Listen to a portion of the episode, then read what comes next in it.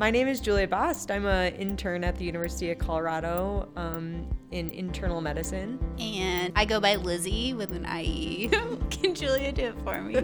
and her name is Elizabeth Esselman, and she is a resident at the University of Colorado in internal medicine, second year resident. See, she did a better job than I did. How do we, should we do our introdu- introduction? Welcome to Review of Systems. System, system, system. I thought it was important to see at least some of our patients at the bedside, and the more that I did that, I I felt like it was a good thing that patients appreciated that that we weren't repeating the thing that we might have just talked about 20 feet away. That I was increasingly able to see things clinically and with learners that I couldn't see before. I had a simple idea, and Reza takes simple ideas and he makes them incredibly impactful and powerful things. So I came to him with like, "Hey, Reza, I have these schemas. What can I do for with them?"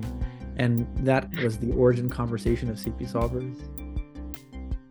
What we found in this last randomized control trial, again, of over a thousand residents across the country, was that um, actually we decreased burnout by so much and we decreased imposter syndrome by so much that we were able to calculate a number needed to treat. I think historically, one of the reasons we've gotten to the place that we're in now is that physicians largely saw their job as understanding the science of medicine, the diagnostic plans, the treatment plans, caring for patients. And historically, let's say last hundred years, we have entirely removed ourselves from the table, from the decision making around how the healthcare system works or doesn't work. And I'm going to show you what it looks like to connect with somebody through an interpreter. I'm going to show you what that looks like. I'm going to show you what it looks like to crack a joke and get the interpreter to crack the joke and for us to laugh and connect until the interpreter melts away.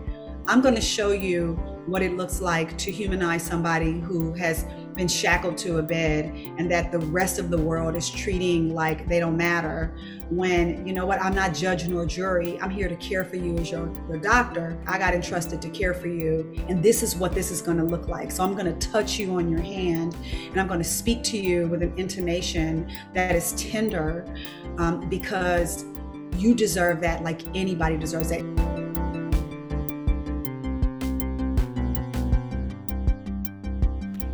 that's our episode. Thanks for listening. Say it again. you look so disappointed in me. I, yeah, it was really good. He Until you looked started so- laughing. You looked really oh, disappointed. and that's our episode. Thanks for listening. Wait, you were supposed to say thanks for listening.